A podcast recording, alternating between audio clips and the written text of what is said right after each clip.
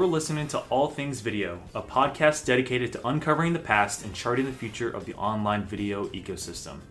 This episode is brought to you by TubeBuddy, the complete toolkit for YouTube channel management.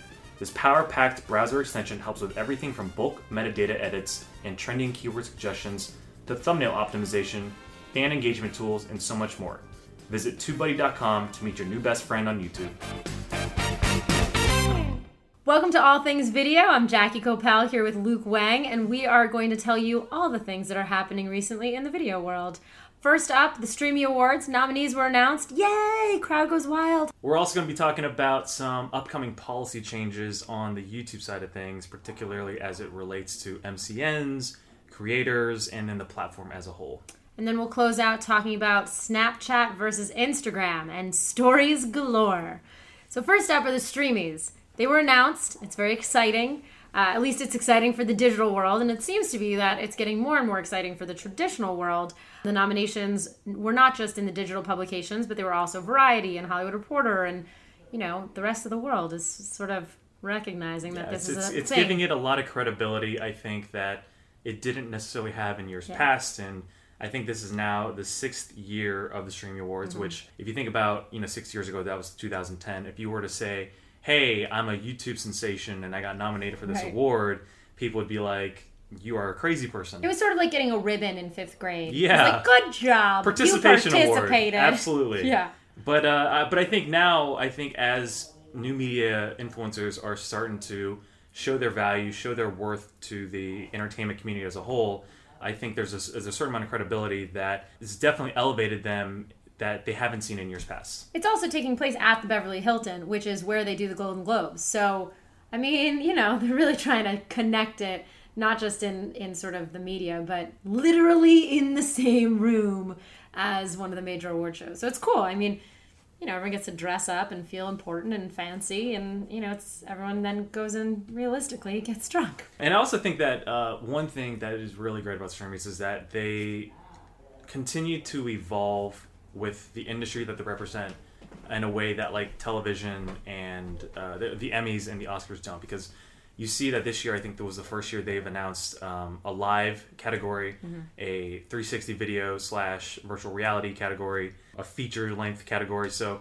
you know they have done a really great job just keeping in step with how the industry is changing and evolving. Yeah, no, that's that's for sure. One question I'd like to ask is what are your thoughts in terms of supporting up and coming creators versus recognizing the sort of typical creators, right? The ones who have been around for a while, who are talented and very successful, but yet we've seen them either be nominated a lot or you know, we've just seen a certain regularity of, of their names. Yeah, I, I mean, I think there's um, at this point again six years into the streamies, um, there is kind of this Mount Olympus of creators that everyone knows by name, whether it's the Grace Helbigs, the PewDiePies, the Logan Pauls, um, you know, everyone, the King Bachs, like everyone that's sort of been in this industry and, and, and knows each other.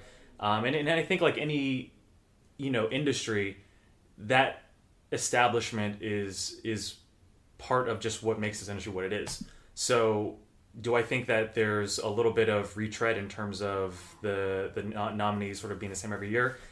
It's not like I've done the research and said, okay, there are like you know sixty percent recurring I want the data. guests. I want the analytics, Luke, and I, want you to email of a- that to me. I'm more of a gut feeling kind of guy. Um, my gut feeling says Feelings, not been- facts. No, Exactly, kidding. gut facts. My gut feeling is that there's definitely been sort of like the same names we see every year, and that's fine. I think those guys work really hard to get to where they're at, um, and and you know, there's a reason they're at the top is because they are the most creative, and it's not easy to stay consistently relevant year after year, especially when you know there's just seems like another new platform that's uh, growing every year. So for them to sort of still stay in the, I guess, cultural zeitgeist, if we're going to call it, is a testament to their hard work and to their brand. But it also does seem like you know it, it- we are seeing the same names, and, and and I'm not sure, you know, unlike with the Emmys and the Oscars, where when you get those nominations, it it provides an extra financial boost, it mm-hmm. provides an extra Yeah. brand boost to those shows, to those films. I I haven't really seen that yet. Right. Yeah. It doesn't seem like the streamies are necessarily changing the careers of the creators. It's just a nice sort of pat on the back, and I do think it adds to the sort of allure of the industry and it gives a lot of street cred. And I would imagine winning a streamy, especially now and with each progressive year, it'll matter more.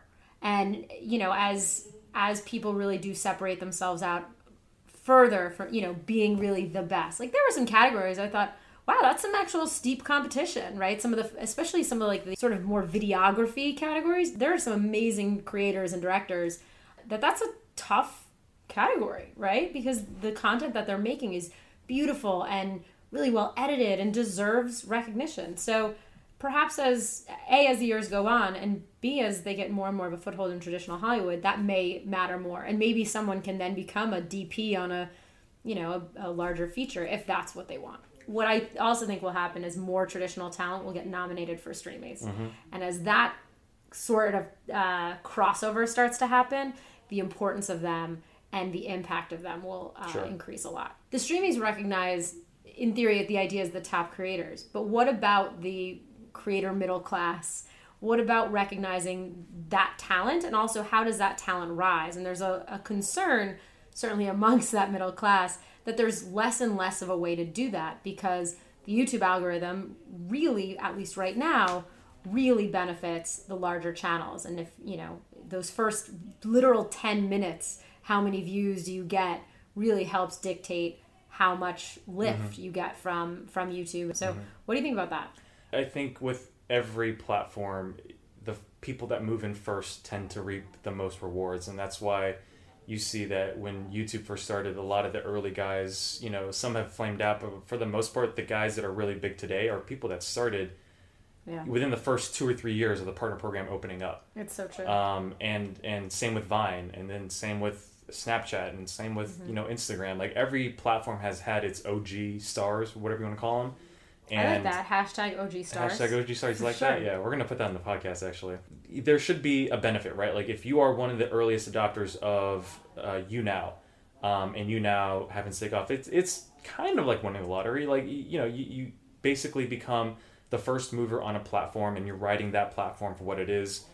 You know, platform may also be writing you and other other influencers as well, but it's a mutually you know symbiotic relationship between the two, the creator and the platform, and there's plenty of influencers that have jumped on other platforms that have not gotten popular and it's kind of a hit or miss sort of business and unless you are someone that actually works at that company or has a, has a deep understanding of what makes a particular app or platform take off you know it's kind of like up to you how much time you want to spend devoting to each platform and especially as a creator like i feel like you probably have a really interesting insight on how do you keep up with all these different you know social media. It's so hard. Yeah. It's so difficult to to keep up. I mean personally i've started to i've invested a lot more time on facebook because i feel like that's actually a place where there's not just you can grow but it's also not expensive to advertise.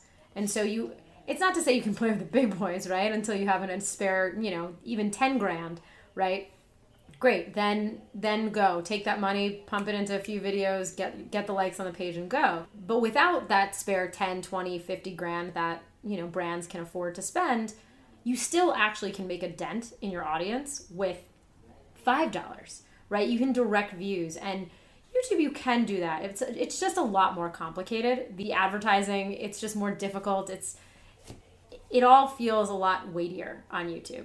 And on facebook it's really simple and also their algorithm is still developing their video content they're still really prioritizing and so it seems like you have a chance on youtube i love youtube but i don't feel like i have a chance at all mm-hmm. i feel like every new subscriber i got lucky mm-hmm. and somehow they found it and someone shared it mm-hmm. but without without collaborations and without that traffic drive it's essentially impossible right. re- literally to be found rising above the noise is tough to begin with but this can help segue, segue us into the second conversation but you know the the impact that the youtube algorithm has is so obviously massive and there hasn't been in my opinion as a small to medium sized creator there hasn't been a ton done to really help us grow mm-hmm. which i think personally is a missed opportunity mm-hmm. because i think if youtube wants to make even more money you make more successful people then there are just more people to a sell ads to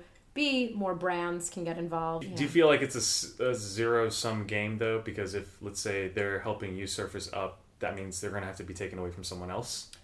Well, you know, the big the big fish d- wouldn't like it, but yeah, in effect, uh, maybe this this explains some of my own personal politics. But I'm not so up- upset about someone who gets 10 million views a month, and I don't take anything away from the talent, but there are there are certain things that help them, certain mechanisms.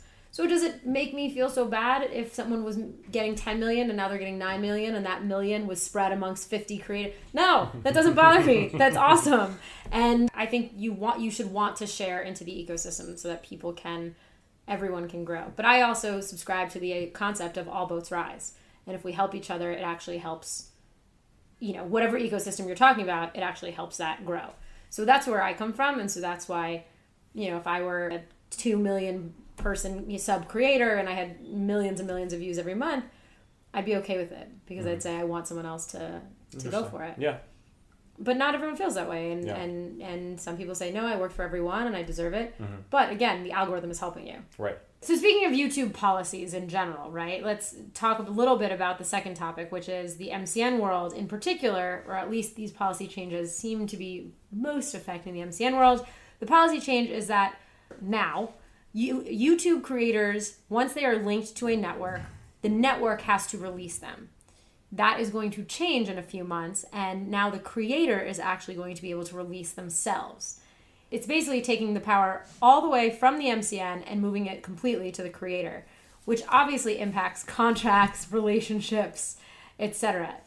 One might argue it makes the MCNs really have to stick to their word on things. On the flip side, man, are there going to be a lot of lawsuits.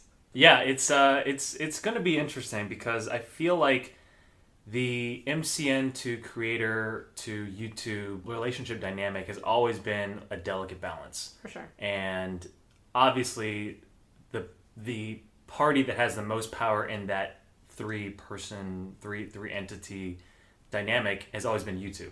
Whatever YouTube says goes. They are the judge, jury, and executioner in terms of setting policies and setting the rules for how people sort of play in the sandbox. YouTube has always tried to figure out what is the best policy for the for the user, whether that is either the audience or the creator. I think they serve those two constituents first and foremost, and then second is the MCN or the advertiser or anyone else. Yeah, but they also rely on the MCNs, right? I mean, it's this weird relationship where YouTube is sometimes sort of aggressive against the MCN, and yet the MCNs really provide a, a dock for talent and a way to help YouTube essentially corral talent to help handle them, to keep them happy.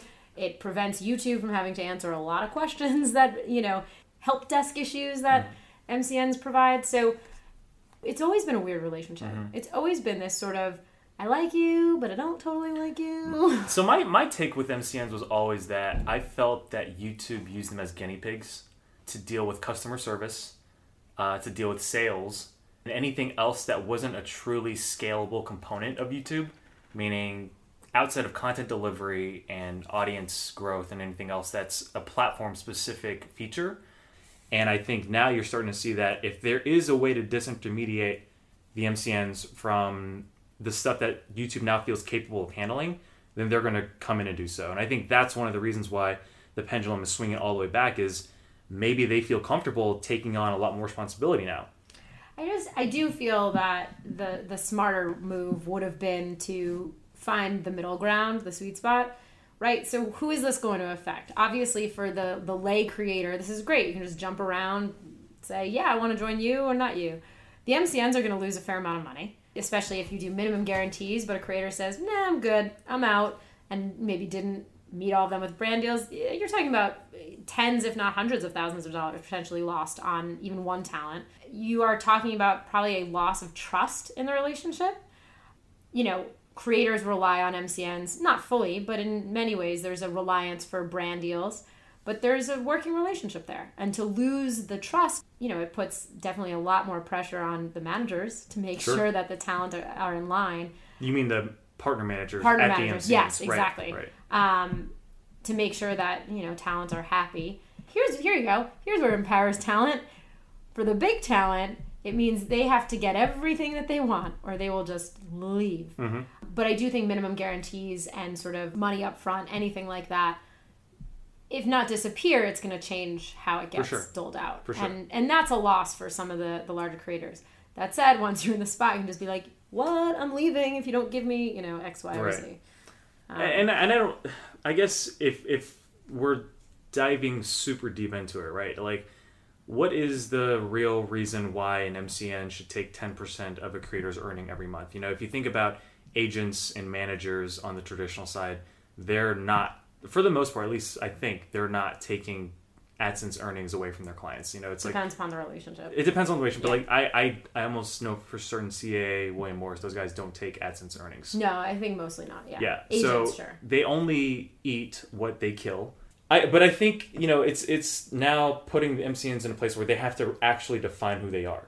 You know, they are no longer just this thing, this ad network that exists uh, that takes a 10, 20, 30% commission off of their network of channels every month and they have to define like who are they going to be? Are they an ad agency? Are they a talent management company? Are they a production company? Yeah. are they you know an ott company for, you know building an svod product? Like what are you and maybe on the google end of things they were thinking these companies have basically been you know raking in money off of our platform. Value has not really been reciprocated you know either to the creator or to us in any sort of meaningful way. And they've mostly just been able to live in this undefined place of not having to figure out who they are. So now we're going to push Yeah. them to do so. Yeah, I mean, I- I guess the place where I think this is great is for the smaller creator who maybe wants to switch or doesn't want to be part of an MCN anymore and got stuck into a either a long-term contract or an uncomfortable one or or look, you know, they're at 10,000 or 4,000 or whatever number it is and they're not getting served. And I think that's great because a lot of these smaller channels get totally ignored absolutely not paid attention to. Sure, maybe you get a music library to use, but really nothing else. Just in general, right? All these MCNs. You talk to anyone who works at an MCN, and everyone knows that unfortunately, when you're smaller, you just don't get the attention.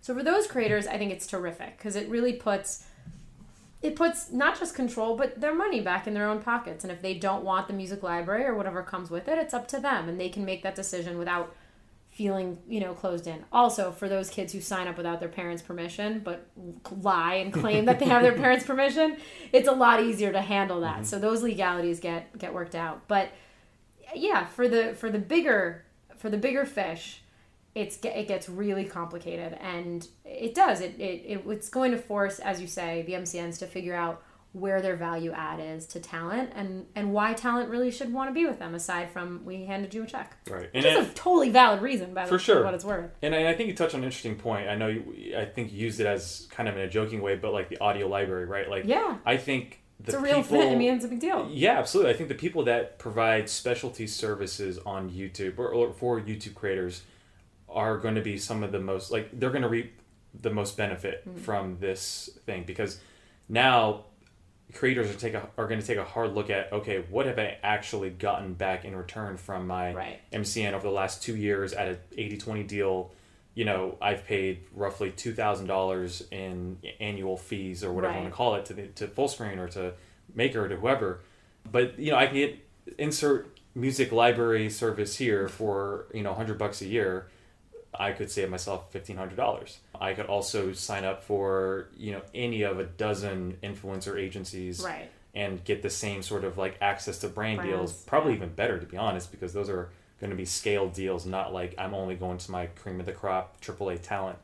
Um, the only the only time I would actually say one of the benefits if you're a big creator in the MCN space is when you do these big they do these big scalable deals and so they say we want 30 talent right and so they go to the MCN because they have this wide swath of talent or you're creating a scripted series right and so there are these mega deals and the talent gets a decent portion of it and that's where I would say you know the MCNs do provide a different value from these random influencer Mm-hmm. companies. That's where they're really getting targeted clients, Sure. right? So that's the caveat I would put on that. Yeah, I mean, I, I'm, I'm, I'm, you know, have a lot of other opinions about the influencer agencies that we could probably discuss at another time. But Stay tuned. stay tuned. Future exactly. episode. I guess now would be a good time to talk about our third topic, which is the recent uh, development that you know Instagram has openly admitted to copying the Snapchat story feature and integrated it into their app. It's called Instagram Stories. Instagram stories. Shocker. What are your thoughts about kind of just the fact that they're so open about, you know,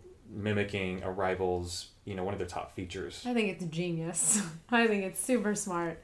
I definitely thought it was a little weird they actually called it the same thing. That was a little bizarre, but it's smart, right? Your audience and, and clients then know exactly what it is. You know what you're getting with with stories. You know, it's not quite as flexible yet as as Snapchat. It doesn't have the filters and don't have the dog with, you know, the tongue yet. So until Yet. they get do- exactly yet. But they'll I'm sure they'll use a different breed of dog. So they haven't they haven't sort of figured that out yet. But I think it was, you- it was a smart move. Do you think it's going to negatively affect Snapchat? Yes, I do.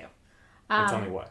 I don't think it's necess- It's not going to put Snapchat out of business, but there are a lot of creators, right? You have to be on all these different platforms. It's super annoying, and especially for the Instagrammers who have these massive audiences, but recognize it's a similar audience to the Snapchat world. They've had to be on multiple platforms. Well, if you can do the same uh, or virtually the same thing on one platform, you're definitely not going to leave to then go create the same video and story in you know on Snapchat in the same way. So I think there's going to be I already know and you I mean you've read articles, you've heard it already where people are like, "Oh, thank God. Now I only I just need to do Instagram." And Instagram is prioritizing video as well as stories really really heavily right now. So you really get a huge benefit by participating within that ecosystem. Snapchat's not going anywhere, right? They've made a lot of great choices and they've done a lot of really smart things, but they're struggling to figure out what they do next. And, you know, they're making content plays and discovery mm-hmm. and all. But I do think that this cuts into market share. I don't think it destroys the company by mm. any stretch. But it's also, you know, it's hard to feel badly. Right now it's like Goliath versus Goliath. Oh, mm. you're worth X billion and you're worth a different X 1000000000 I don't have a lot of sympathy for that. I think it's great, and I think competition is awesome. Yeah. Personally, I think that Snapchat as a company has been the most amazing social media company that's evolved their app over the last 12 months. Meaning the way that they've um, grown from, you know, I guess if you think about even just two years ago, maybe two and a half years ago, they were still just a messaging app. Isn't it crazy that we are talking in like individual years? Yeah. Like this much happens. An entire company has has I mean, it was doing well, but Right. like what? Yeah. We are in the technology the technology age that it moves so fast that we are talking about months, even down to days sometimes, individual years, not decades. Mm-hmm. It's unbelievable. It, it really is. I mean, because because in 2012, 2013, it was still kind of like the dick pic app, right? Yeah. It was just like, okay, this is just me talking to my friends. I don't want my parents to see. I don't want, you know, the government to see or whoever to see. Um, The government to see. I Yeah. don't want the government to see now, now, you know, it's a media company, and it's like we're it's almost evolving past a media company now. Now it's on the front cusp of being a like an AR company, in the sense of all these uh, the I guess filters or it's it geofilters or what, what do they call too. the masks? It's the filters, right? Yeah, so yeah, the filters are, are changing the way that people perceive the world. Whether it's something stupid like you know just having uh, the dog ears and the and the funny faces or whatever, but I think or the greatest filters ever that make you look awesome. or, or and that they literally take every blemish, yeah every wrong thing, and all of a sudden you're like, I look great today. I just look awesome. what happened though yeah, it's like I don't know what I did, Yeah. but in the past minute, Yeah. I just got really good and, looking. and and and if you could bring that with you everywhere like that Ugh. would be the best thing ever Absolutely. Hello, Avatar for life. just to kind of tie it back sorry i think snapchat has really been at the cutting edge of evolving their product and i think when it comes to competing for engineering talent it's much more attractive to be at the company that's setting the pace or, or the Bar. tone of where the market's headed than a company that's just copying um, what another app is doing so i think from that perspective snapchat stands to gain a lot because all the best engineers are going to be wanting to work at that kind of a company as opposed to one that's constantly playing follow up. But do you really think of Instagram and Facebook as a company that's playing follow up all the time?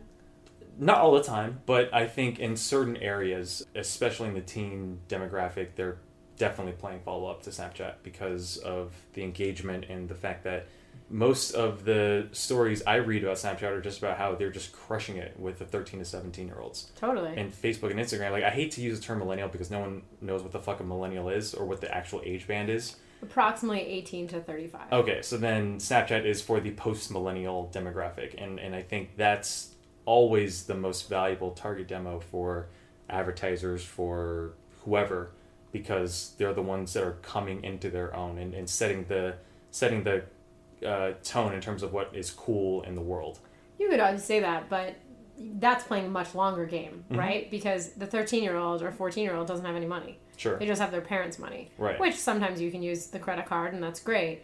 But it's the 18 and then everyone else who actually is out in the world making money and that can tangibly buy. So Mm-hmm. yeah, for the for the long game, yes, you're getting people invested in your brand a few years earlier. But for the short to medium to long game, I think Snapchat's great and, and it's doing very well. And like I said, it's not going anywhere. But I think that they haven't figured out how to make it appealing to anyone but that demo. Mm-hmm. Right? And so mm-hmm. once you are not in that demo, look, people Snapchat in college, people, I Snapchat, you know, I mm-hmm. mean, but they really haven't been able to break out of that. And mm-hmm. so then the question becomes, will they be able to? And if not, that's okay. Can run a very successful company for many years. Mm-hmm. Hello, Nickelodeon. they are kill- still killing it, and it's decades. Mm-hmm. But the question is, you know, can they bring older people onto that platform? Mm-hmm. I don't know. And Facebook is doing such a great job of being of sticking to their audience and saying like, all right, if we're not going to get the 13 year olds right now, we'll get them over time. Right. Damn, that's impressive. Yeah. That's long game, For sure. right? For sure. I mean, that's Zuckerberg you can't argue with the 1.7 billion users that Facebook has. And I think actually we're about to wrap up. We're running out of times, unfortunately. So I um, think we just ended on genius conversation. I think so. I we think did. we did. I absolutely agree. You're welcome. Appreciate you guys all listening, and uh, please leave us a five star review um, on iTunes, Google Play, and Acast if you can. Thanks so much. Thanks for tuning in to All Things Video. We'll see you next time.